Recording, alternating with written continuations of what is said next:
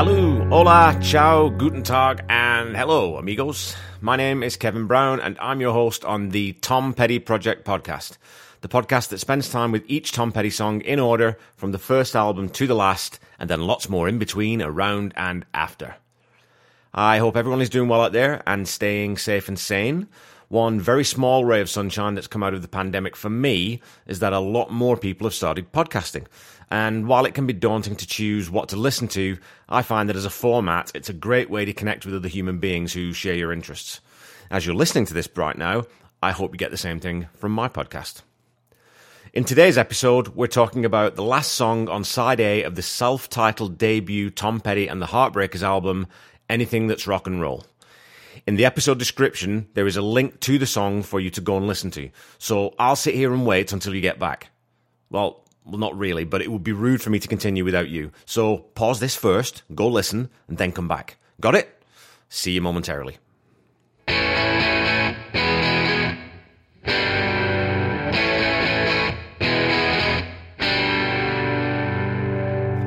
Rock and roll has a long history of self referential material, from Chuck Berry's classic Rock and Roll Music, covered in 1964 by the Beatles, through The Stones' It's Only Rock and Roll, released 10 years later, then Twisted Sisters' I Wanna Rock 10 years after that in 1984, and the list goes on.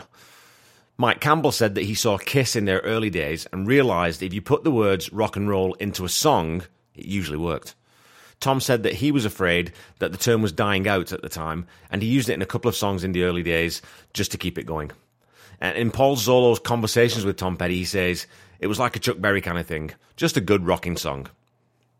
Anything That's Rock and Roll was never released as a single in the US, but was the song that broke the band in England and was climbing the charts as the band toured in support of Nils Lofgren.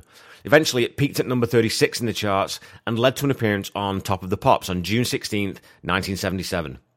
For the North Americans listening, Top of the Pops is an old British TV chart show where the top 40 was counted down and three or four bands were brought in to play, in quotes, for an assembly of overstimulated teenagers hopped up on sugary drinks. A lot of bands hated the format and would rather have played live, and the format threw up some fairly interesting stunts by bands who found the concept as idiotic as it actually was.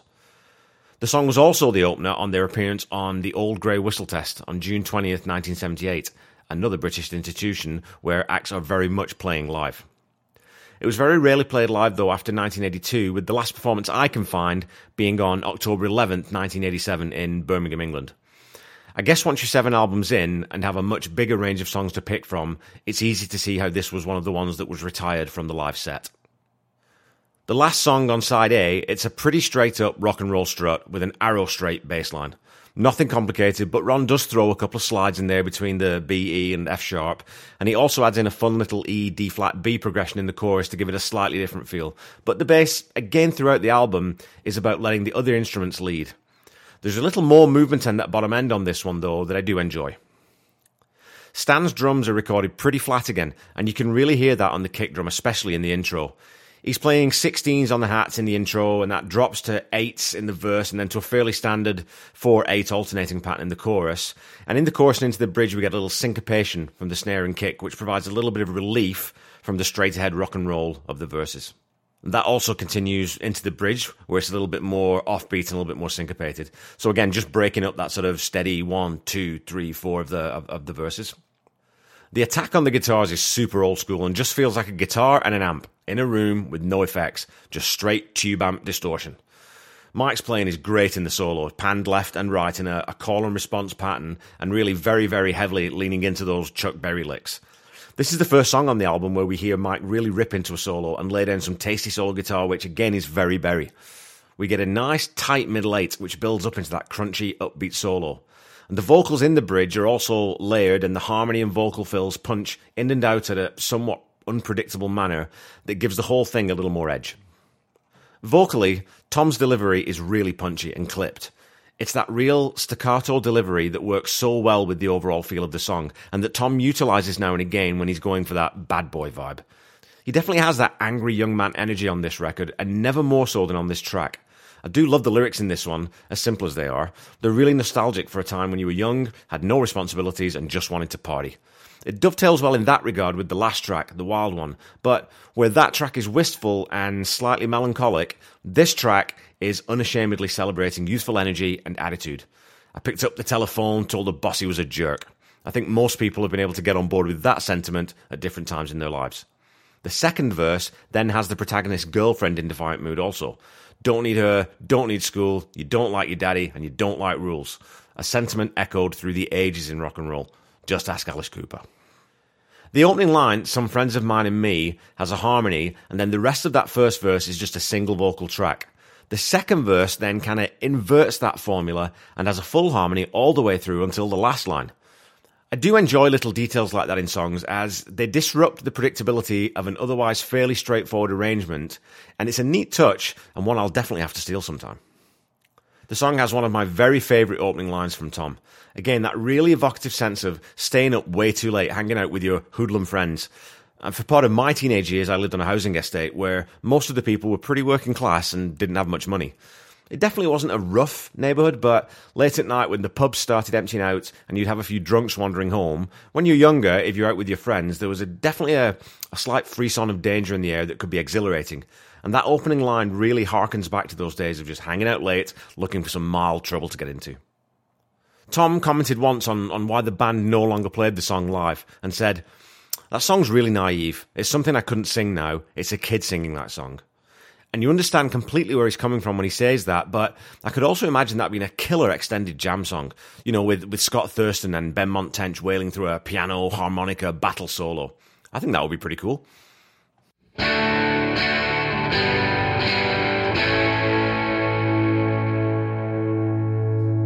Okay, once again, it's time for some petty trivia. Last week, I asked you which artist released the Grammy Award winning album The Missing Years in 1991, which saw Howie Epstein in his debut as a producer had most of the Heartbreakers play on the record. The answer is the wonderful John Prine, another exceptional American songwriter. If you haven't heard the album, go check it out and listen for Tom's harmonies in the chorus of the lead track Picture Show. I'll actually throw a link to the video, which Tom also appears in, in the episode details.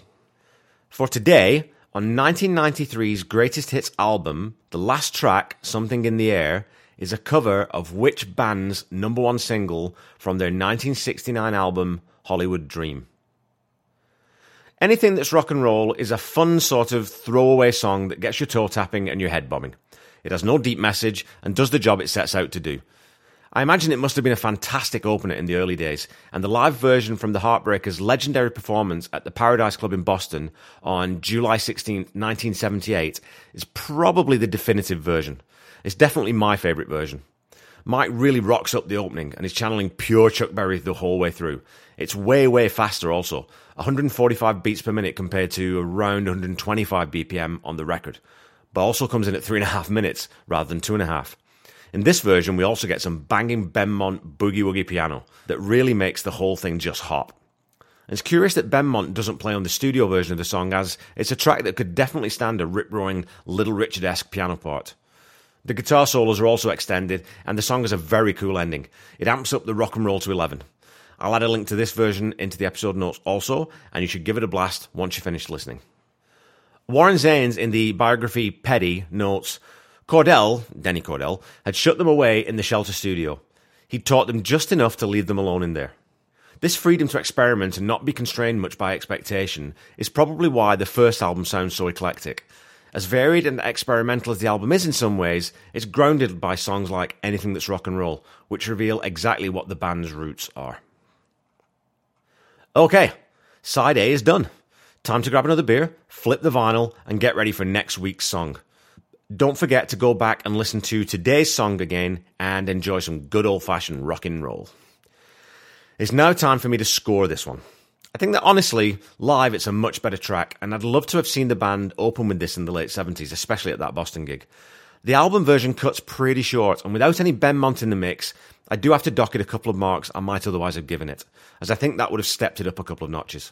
Anything that's rock and roll, like the album opener, gets a solid 5 out of 10 from me a perfectly serviceable foot tapper, but not the most interesting song on the album overall. Thanks as always for spending time with me, and feel free to comment if you have anything to say about the episode, my rating of the song, the podcast in general, or Tom in general. And next week, we'll be talking about the opening track from side two of the album, Stranger in the Night. Click on your subscribe button to make sure you don't miss any episodes of the podcast, and do leave a rating if you like. Remember to follow me on Facebook, Instagram, and Twitter at The Tom Petty Project or at Tom Petty Project on Twitter, and let me know how I'm doing.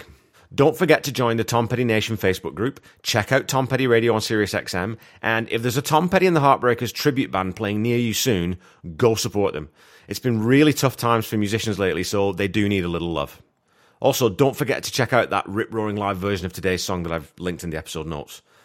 A quick reminder too that the Tom Petty project is not affiliated in any way with the Tom Petty estate, and I'd also like to acknowledge uh, Dylan CV's or Sevi's, I'm not too sure of the pronunciation, a 2014 article in Something Else Reviews, which I've linked in the episode notes, as I got a few ideas from that article, and I would like to credit Dylan. Until we meet again next week, send a friend a Tom Petty song that they haven't heard. Maybe it will turn them on to music they didn't know they'd love. I'll leave you today with a quote from our hero. Tom always had a very grounded sense of what he was doing, and I think that summed up nicely in these words. You know, music isn't really supposed to be perfect. It's all about people relating to each other and doing something that's really from the soul. Take care of yourselves. I'll speak to you next week. Bye bye.